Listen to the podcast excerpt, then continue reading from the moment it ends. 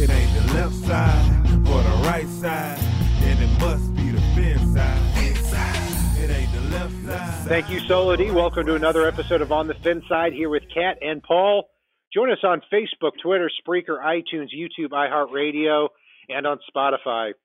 Also, check out our merch store on thefinside.threadless.com.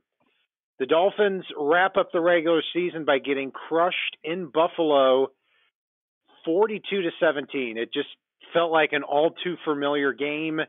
The defense completely breaks down. The offense can't move the ball.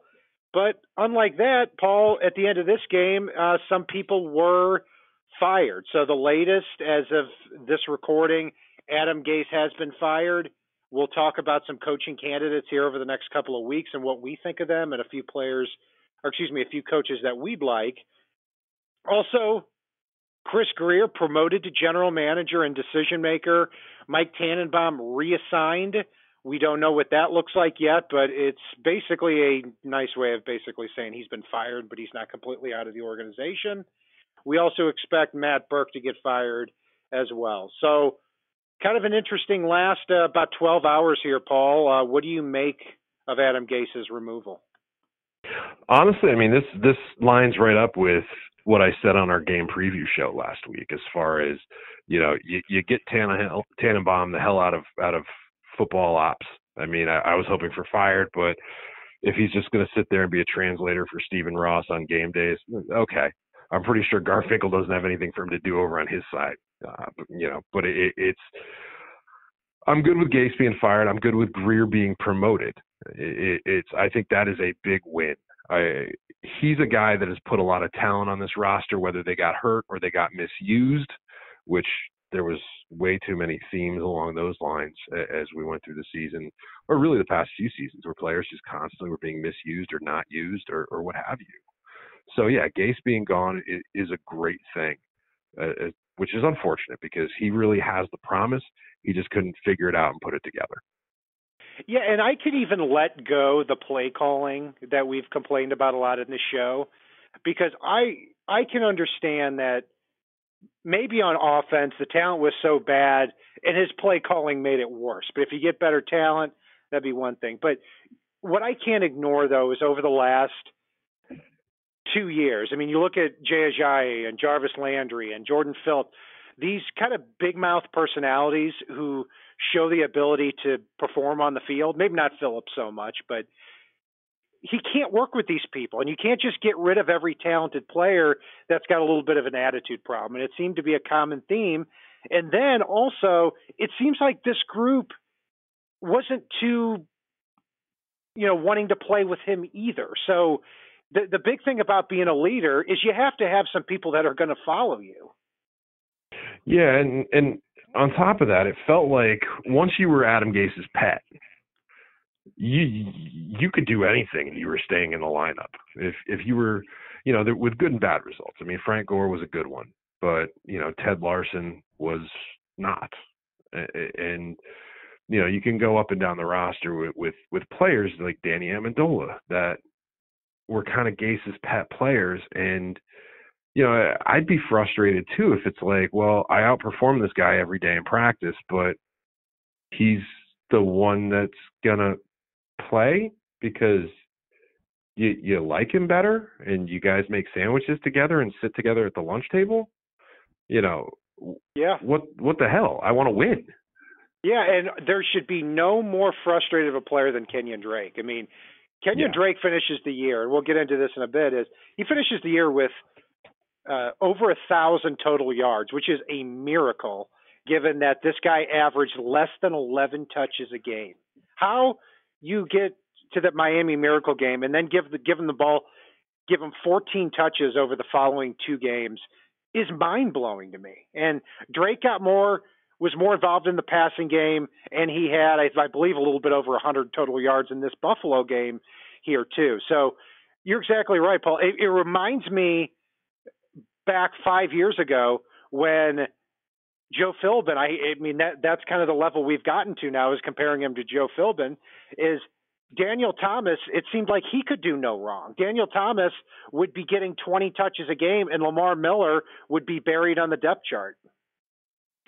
Yeah, and and you know Chris Grier does have a mountainous task in front of him, and I want to level set for a lot of fans out there.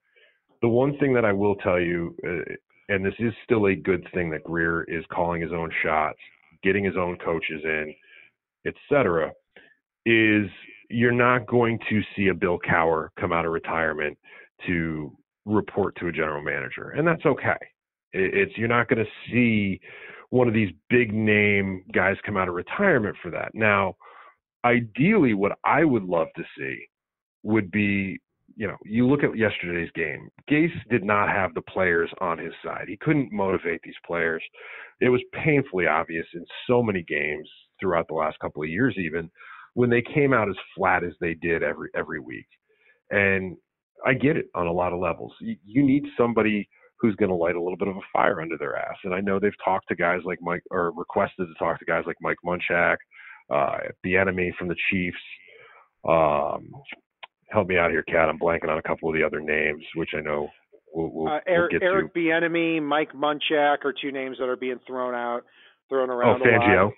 Vic Fangio from the, from the Bears would, would be an interesting one. Uh, Bob Witt, our, our Bears correspondent, raves about this guy and it's it's a player, it's or it's a coach that the Dolphins have have looked at a couple of times as a defensive coordinator, and I think that's the route the Dolphins may need to go in this situation because the last two have been offensive coordinators who were first time head coaches. I don't know if they'd go down the route again of hiring an Eric Bieniemy type.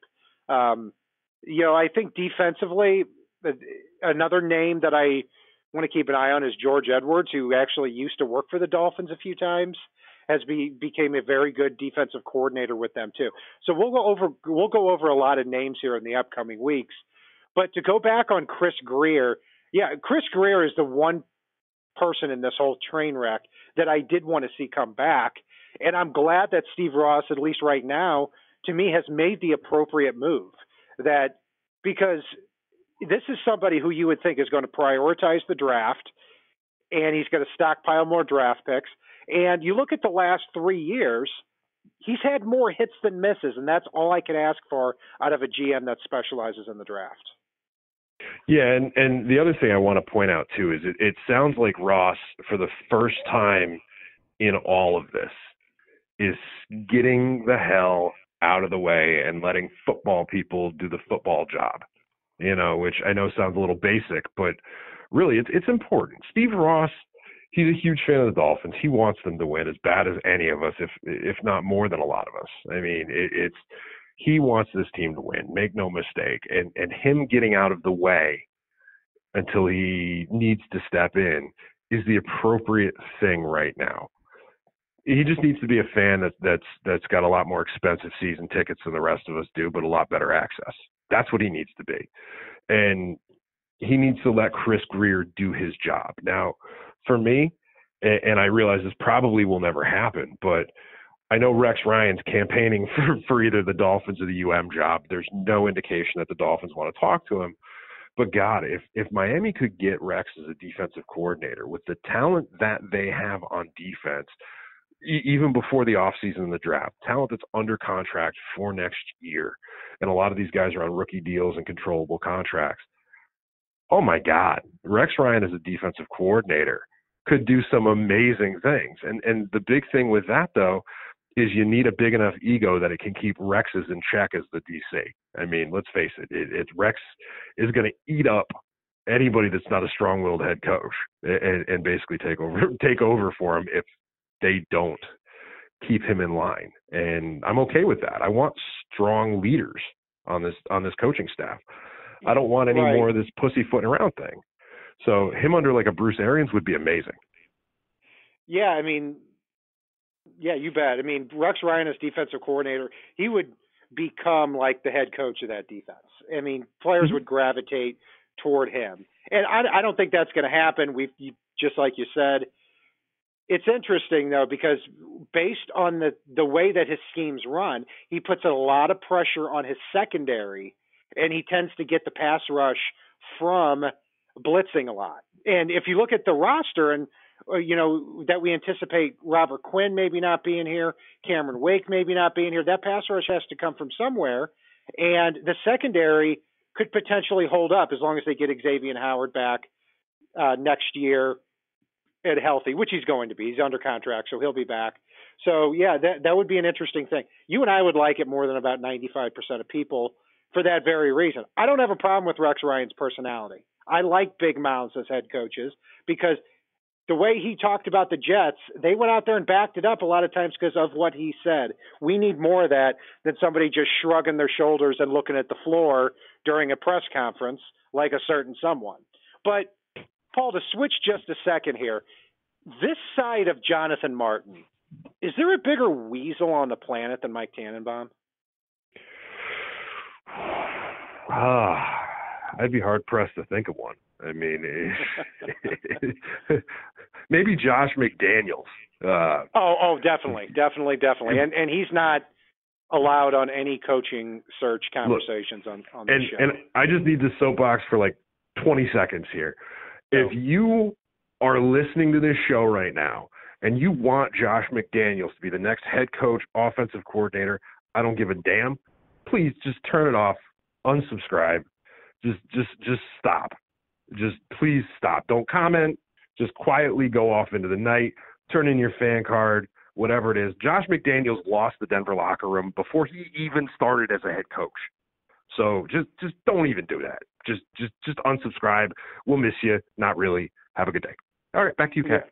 Yeah, that that's pretty much it. I mean, and look, eh, I'm kind of exaggerating, and the the reason I say that about Tannen, Tannenbaum is 2015 he comes in as a consultant and basically comes in here and undercuts everything Dennis Hickey was doing. And look, I'm not saying Hickey would have been a good general manager. He was like their eighth choice, but uh, looking at general managing, I mean, that was the year they got Branden Albert, they got Jarvis Landry, they got Ja'Wuan James. I mean, they they had a pretty good off season, and they went eight and eight that year, which is one of the best seasons that they've had in the last decade. So, but then he says to Steve Ross, "Hey, uh, I don't think Hickey's capable of doing the job. As your consultant, I'm going to consult with myself and say that I'm the one that needs to do the job effectively." Wow, how convenient well, for Mike Tannenbaum. It, it, gets worse from there, though. The, the, that's not even the greasiest part of it all. He set himself up where he could take all the credit for anything good and pass all the blame for anything bad and just literally exist and do no wrong as far as it looked to his superiors. It, it was an amazing slimeball political BS move. I mean, this man needs to run for Congress. He, he is a he is a sniveling little rat, and you know I don't know where he's reassigned to, but it's not in a weasel's DNA to sit still for very long. So I'm just kind of wondering where he's going to poke his head up next. Uh, so anyway, Mike Tannenbaum just you know managed the prices of the beer and the garlic fries, and that's that's you know, but that's Garfinkel's job. He does a great job of that. So he's not even qualified for that. yeah, I, I, so long as Tannenbaum's not touching anything important with my team, I, I, I don't care. Just get him the hell away from the football side of the field, and and let Tom, Tom Garfinkel will put him in check. Make no mistake, Tom is a fun guy but you know what? I I get the feeling that when push comes to shove, he can kind of cut through the BS, and that is not a comfortable place for a weasel to be. That's correct. And I tell you what, any uh, combination of Tom Garfinkel, Dan Marino, and Chris Grier working together, I think is a good thing. And it might be the first time in a long time I look at the top people in the organization and say, I like these guys, and I think they're good mm-hmm. at what they do. Marino, I mean Marino's just kind of nice to have around. I don't know how much he contributes actually, but he's a good figure to obviously have in the room. He's obviously taking in a lot and learning a lot of different parts of the business. But Garfinkel, if he gets involved in a little bit more administrative stuff, which I believe he is these days, I think that's a good thing too. So, anything else you want to add on here before we take a quick stinky dive here into the Bills game? Well, if it keeps us from talking about the Bills game, I'm I'm I'm going to talk all day. Uh, just, I don't want to talk about it. That's pretty much it. It was it, it was embarrassing. And if you look at it too, as far as you know, like you said before, Paul coming out flat. In the last two road games against the Vikings and the Bills, the Dolphins were outscored in the first quarter, thirty-five to nothing. What what more can you say at this point?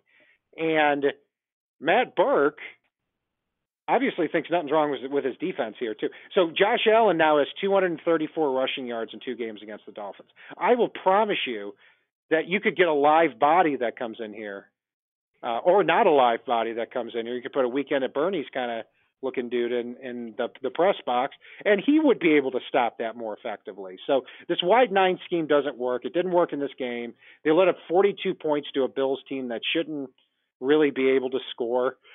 Let's uh, start at the quarterbacks, spot, Paul. Obviously, a terrible game for Ryan Tannehill. Two interceptions. Nobody's getting open all day. Quickly, your grade. I'm going to give him a D minus, minus. and the only reason it's not an F, despite numerous screw ups, is the receivers did not help him out in this game. It's every time I looked down the field, I, I couldn't find a receiver that was open, and Jesus, I mean, Jesus, like can can somebody get open at some even even when Tannehill had like four and a half seconds on a couple of plays, nobody got open. Holy crap! I don't know what gives. The, the amazing thing is at receiver with all the resources the Dolphins have put in there. We've had a lot of injuries, and yes, Albert Wilson and, and Jakeem Grant are out, but they still should have enough talent with Stills, Parker, Amendola, and Gesicki, based on how they felt on them before the year, that they should at least be able to get open now and then. They can't, and nothing is a bigger reflection on Mike Tannenbaum than how badly this receiver group turned out once Albert Wilson and Jakeem Grant left the lineup. Wilson still has more receiving yards in the year than DeVante Parker, and Grant almost does, which shows how bad that this turned out. So I'm going to do a few different things here. Let's uh, let's jump to the to the receivers and and tight ends real quick. We'll go back to running back. Nobody yeah. got open. Just very quickly, are we going to we going to go ahead?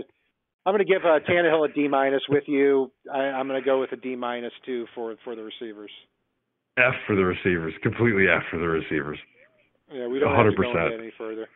Uh, but let, let's let's pause for for a minute here on what we talked about.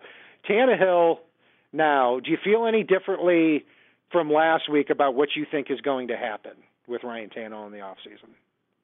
Right now, no, but I'll put an asterisk next to it because in reality, I think no decision should be made until a head coach is in place and gets his chance to put his weight into what he wants to do as far as any player goes.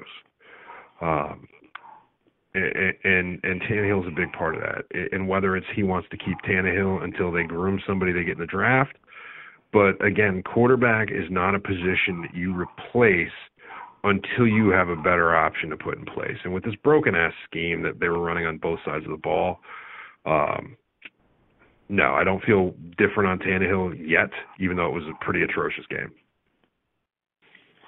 Yeah, we're going to disagree about this all off season, and that's fine. Uh, that's I, fine. I think you need, I think you need to get rid of Tannehill first, and you need to put a, someone in place later. I, I don't think there's anything that can't be improved improved upon. I mean, they're last in just about every category. They don't move the ball.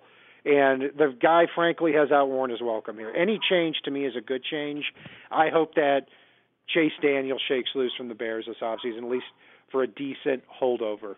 Uh, receivers, uh, I want Danny Amendola cut. I want DeVante Parker cut. I think you could come back next year with Wilson, Stills, and Grant and have a decent top three receiving group that's not costing you a whole heck of a lot of money. Cutting Parker and Amendola would save the Dolphins about $15 million. I would certainly be willing to do that. Um, so let's go back to the running back spot. Like we said, Kenyon Drake got more involved, thankfully, basically because he had to. Kalen Ballage had 11 carries for, I believe, 43 yards. But in the Wildcat, he had some success there. And then on another play, he took a snap, put it right back on the ground, fell down, and the Bills recovered it for yet another turnover. So, you know, Drake Drake played pretty well. Uh, Ballage, when he didn't fumble, played pretty well, but nothing nothing too special here. I'm going to give the unit a C plus. Yeah, and, and I'm with you on that. I, I'll, I'll go B minus just because the one one of the very few shining spots in this game was Kenyon Drake absolutely dropping the truck stick on uh, Tre'Davious White uh, out in the flat. I mean, he he just murdered that guy. I mean, oh my god. And that was an exciting one for me. And and really, I do like the promise of them being a combo for next year, uh, whether Gore is back or not.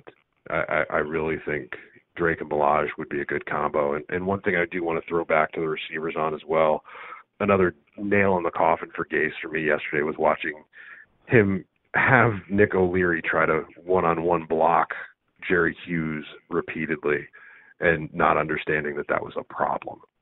I mean, I love Nick O'Leary, yeah. but Jesus. Yeah, and I got I've soured on Nick O'Leary a lot, but not for this reason. I mean, I I just don't think you can put somebody out there who's a granted a very very good blocker at tight end, but a guy that catches one pass every four games. I mean, that starts to get to the point where I'm like, why don't you just put another offensive lineman out there? That would make more yeah. sense. But uh, yeah, oh, and I got news for you too. I mean, we talked about it last week they were doing the same thing last week with O'Leary and Durham Smythe against Calais Campbell. Um, yeah. Now it's one thing I've seen tight ends block premier defensive players, but it's for a second or two. It's on a quick pass, or it's when yeah. you know you, you do that, and then you've got the running back who's behind him, you know, helping out there that allows the other offensive linemen to focus on on other defenders.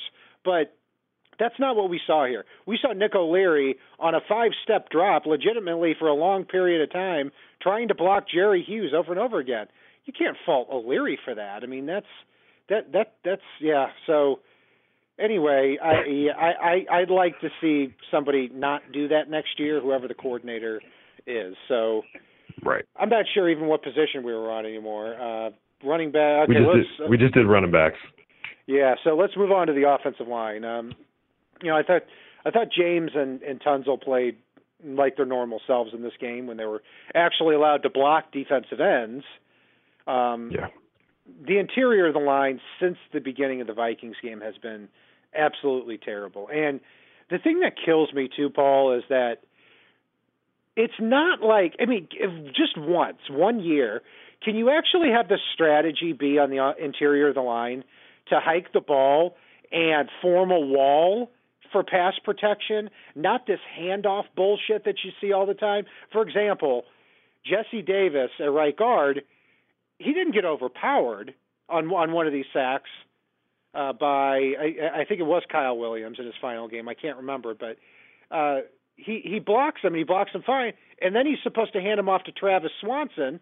Well, Travis Swanson gets bum rushed, and he can't pick that up, which tends to happen well, a lot. I mean, just block the guy in front of you, please. Well, Swan, and here's here's part of the problem there too. Is Swanson was over helping Ted Larsen, who who who can't block anybody on Twitter, let alone on a football field. Uh, so he's trying to hand him off to the guy that's already trying to keep Larsen's dude from crippling Ryan Tannehill, and it's just a mess. It, it is just a mess in between Tunsil and James, and you know they they've got some options. They don't use them. Hopefully, the next head coach will. Uh, D for me only because Tunsil and James don't deserve an F. Yeah, I'll, I'll stick with the D too. And you know, I'm, I'm looking forward to getting Josh Sitton back next year. They better not release him. I still think he he'll only be 32 next year. I could see him playing a couple of more years at a high level, especially better than what we've seen. I, and I think Jesse Davis at right guard, even though he's had some bad games. I think there might be something to develop there. I like him a little more than I thought I would. That yeah. error there, I don't even know if it was a mistake on him, but it should not be this complicated to pick up a to pick up somebody that's coming at you. Block the guy in front of you. It's not. And I'm telling you, say it all the time. Football's not that hard. Like, and the Dolphins as, make as, it so so hard. As a front seven guy, it it, it isn't. It, it is not hard if you get appropriate coaching. I mean, I, you can see it down at the youth levels. Even if you get somebody that coaches even decent strategy for an offensive line, it's not complicated at all. It is when you have stupid idiots. Uh, but anyway, a lot of those guys are out. So let's uh, move on to the defensive side of the ball. It was pathetic over there too. Again, this is a perfect game uh, example of a game where the wide nine doesn't work. Cameron Wake and Robert Quinn are trying to get to the quarterback. Josh Allen immediately steps up and he either throws the ball or he outruns a linebacker for a first down. And that's exactly what happened in this game too. Uh, you know, Davon Godchaux I think is a pretty good keeper for next year. Akeem Spence, if you want to keep him, I could take him or leave him. But if you want to have him as a say for example a fourth defensive tackle and for depth, I think there could be some value there. If you if you release an Akeem Spence, I think you're going to be trying to replace him with an Akeem Spence. So that's why I give two thoughts to that. Charles Harris continues to be an embarrassment. Um, just can't set the edge, can't locate anything, just is lost out there. I hope his scheme fit is going to be a little bit different for him too, because whatever he's doing is just flat out not working there. Not a lot of pressure here uh, from the front four. Jerome Baker was the only one who had a sack in this game, none from the defensive linemen. Um, so uh, I'm going to go ahead with a C minus for the D line. Yeah, Charles Harris is definitely going to have to adjust schematically to either the Arena League or the CFL. I think next year, um, he just doesn't belong on an NFL field at this point, and I don't think the scheme matters. If he's on the field, you're wrong. It's simple as that. Um, I do I do like that Miami's getting Vincent Taylor back next year to pair with Davon Godchaux. It makes things a lot easier along the interior of that line because now you're you're looking for depth, not starters, which is helpful. But it's and a lot of it's going to depend on what scheme the new coaching staff wants to utilize because obviously the wide nine hasn't been working here. But yeah, uh, I'll go with a C minus for the D line. I don't think they were necessarily the problem on the day, except when Charles Harris was on the field. Yes, certainly, and, and I think with Godchaux and Taylor, you you may be able to get them in there and play well, especially with a defensive coordinator. If you get another defensive tackle and you move Godchaux down to your second guy, Akeem Spence down to your fourth, Vincent Taylor to your third, that could have a real domino effect on, on your inside pass rush push. So that that'll bear watching. Yeah in the off season too. Yeah, let's move on to linebackers here. Jerome Baker did get a sack early on, and then gave up a big pass play that I think has more to do with the scheme. Basically, Josh Allen's running at him, and Baker is just completely frozen as to what to do, whether cover, whether go get Allen or cover the running back. I've got news for you, young guy. Do one of them. Don't just stand there and that's exactly what he did. Overall, I still like Jerome Baker. He finishes the year with three sacks and uh, I think what two interceptions or one interception and a touchdown. So he, he's uh, a, you at least know something is there, and I think he's more of today's NFL linebacker. We he can cover a lot of ground. Raekwon, I, I'll tell you what, I think Raekwon McMillan as a two-down linebacker has played a lot better here in the second part of the year, and I, I like him in that role. The big problem, and I've reached this point, Paul I don't want Kiko Alonso on the team anymore. I want him no. gone. It is. I mean, I, and I tweeted this, and then I came back to, to eat my words on the second player I'm going to mention. But I, I tweeted Kiko Alonso and Reshad Jones.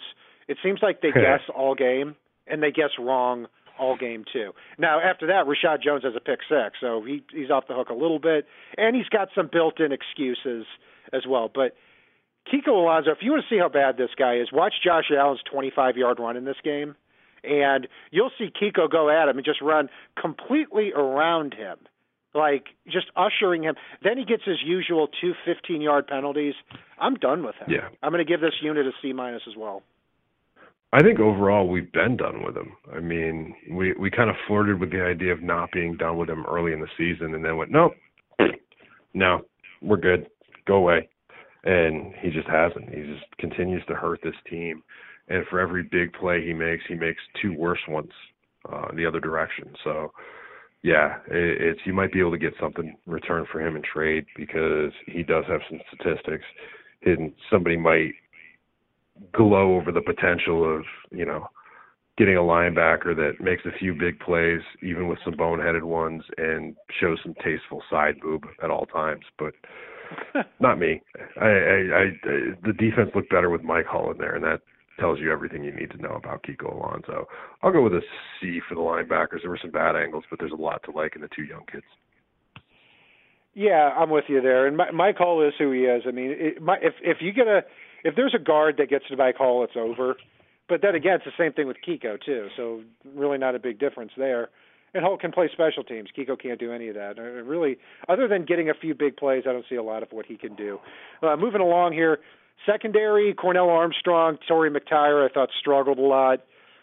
Not too far from the ball, and it wouldn't surprise me if we look at them, especially Armstrong, next year or the year after, and say, you know what? They're starting to jump routes a little bit more. They're a little bit quicker on this too, and they've got a better defensive coordinator. So, but did not get the job done in this game. Uh, at the safety spot, Reshad Jones had his pick six by far his best game of the year, other than the Titans game. Not a surprise, given that wow, uh, this is what happens when you let Reshad Jones blitz every now and then, play closer to the line of scrimmage, and jump routes. Uh, yep. So good for him. As again, I'm going to park what I've said about him earlier in this year. He should be back next year. Minkah, I thought wasn't really thrown too much all game. Not a surprise. I think he'll continue to be a star. But those the young cornerbacks, not up to par in this game here too, but not terrible either. I'm going to go with a C plus. Yeah, I'm going to go with a B minus. I I didn't hate what I saw. I saw a lot of flashes from from McTyer and from from Cornell in this game. I thought Bobby played well before he got hurt. Um, and, and really, it, it's something that you, you know I've been saying all year. It, it's getting T.J. McDonald off the field and letting Minkah play that deep safety role. Let's Reshad go from being just a Joe somebody to Mr. Jones, and it, it's huge. The things he can do when he's allowed to play the role that he fits in are special. And again, it was another misuse of personnel by this coaching staff, the way that they deployed him and TJ McDonald and Minkah Fitzpatrick, um, especially when everyone was healthy earlier in the year.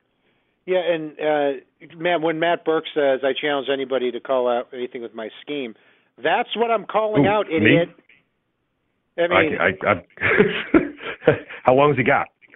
Like, uh, he, he, here's a guy. The, the balls it takes to play Reshad Jones as a deep free safety when we've seen what he's good at, and then go get, getting in front of a microphone and saying, "I challenge anybody to say to uh, to tell me what's wrong with my scheme." How about in Week One in the first drive of the game against the Vikings, where Stefon Diggs runs right by three guys who aren't even defending anything, and yeah, it's it's it's pathetic. Anyway, we're getting a little long-winded here.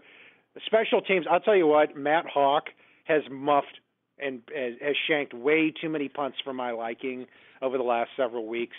I don't want him back next year if this is going to be a common thing for him. He he has incredible talent, but there are too many times where these 20 or 25 yard punts make can make the difference in a game. Yeah, and I'm I'm I'm almost curious. It, it looked like he was trying to kick the ball higher than he was further in in this one, and, and it almost felt like a design to try to not outkick the coverage. I'm I'm not 100% sure here. I think there's a little more fact finding to have. So I, I'm willing to sit back and wait and see. Uh, I'm not. Uh, I'm. I want to. I'm not accepting a 25 yard punt uh, under any circumstances. If something's in his head, then he needs to get it corrected. That so overall for special well, teams. If, if it's coaching and not play, the player though, if the coach is telling him to go out and kick it as high as he can, how far it goes be damned. You know, which I don't agree with, but if that's the case, I'm not going to fault the player.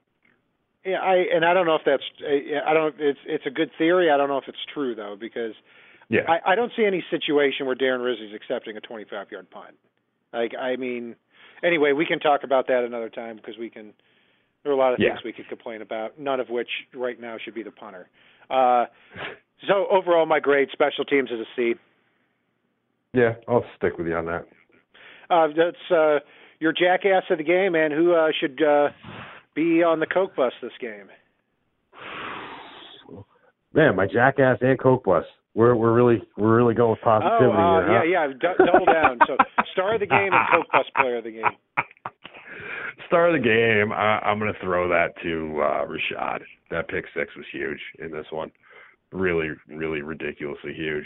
And you know, I know he was out for the second half, but it was good to see him doing some special Reshad like things again that only he can do. Uh, as far as my Coke Bus player of the game, it's not a fair one in this case, and there's there's a lot of options here. Uh, I was tempted to go with Charles Harris, but really, as as unfair as this is going to be, I've got to go with Nick O'Leary in this one. Uh, even though he was trying his ass off to do what was asked of him, the fact that he was getting smoked repeatedly by Jerry Hughes, it, it's heartbreaking. Uh, but yeah, he belongs on the coke bus after that. And my player of the game, because I don't like picking the same one as as you do. It, was harder than this one. I, I'm going to go with Minkah, uh, given the circumstances. He wasn't thrown out a lot. He's always around the ball. I'm just really intrigued at what this guy is going to bring to the table here over the next couple of years. Coke Yeah. Bus player of the game. Got to go with. There's so many players to choose from, uh, but I'm going to go with I'm going to go with Ryan Tannehill again. I mean, two interceptions early on, and, and I'll tell you what, we didn't get to it, but Danny Amendola was interfered with on the first one, so I, I give him Yeah. that. But he was also he missed a lot of receivers in this game, didn't see them, and he comes away with two interceptions in the, in the contest. They just can't move the ball with him, and I think this. If the last couple of weeks haven't been the nail in the coffin, this one should be.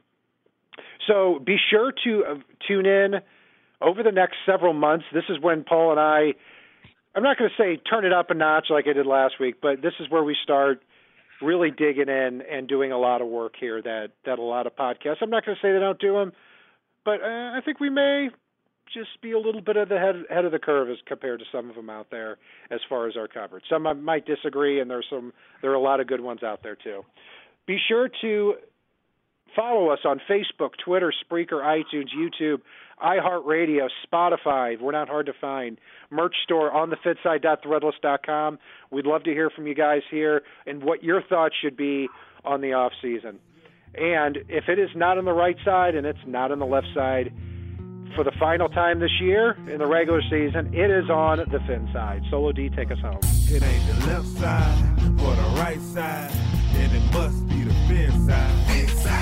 It ain't the left side or the right side, then it must be the fin side. Listen, Dolphins fans across the land all tuning in to see what Brian Kat and Paul about to do again. Support for this podcast and the following message come from Corient. Corient provides wealth management services centered around you. They focus on exceeding your expectations and simplifying your life. Corient has been helping high achievers just like you enjoy their lives more fully, preserve their wealth, and provide for the people, causes, and communities they care about. As one of the largest integrated fee only registered investment advisors in the U.S., Corient has deeply experienced teams in 23 strategic locations. Corient has extensive knowledge spanning the full spectrum of planning, investing, lending, and money management disciplines. Leverage Corient's exclusive network of experts to craft custom solutions designed to help you reach your financial goals, no matter how complex they may be. Real wealth requires real solutions. For more information, connect with a wealth advisor today at corient.com. That's C O R I E N T.com. Corient.com.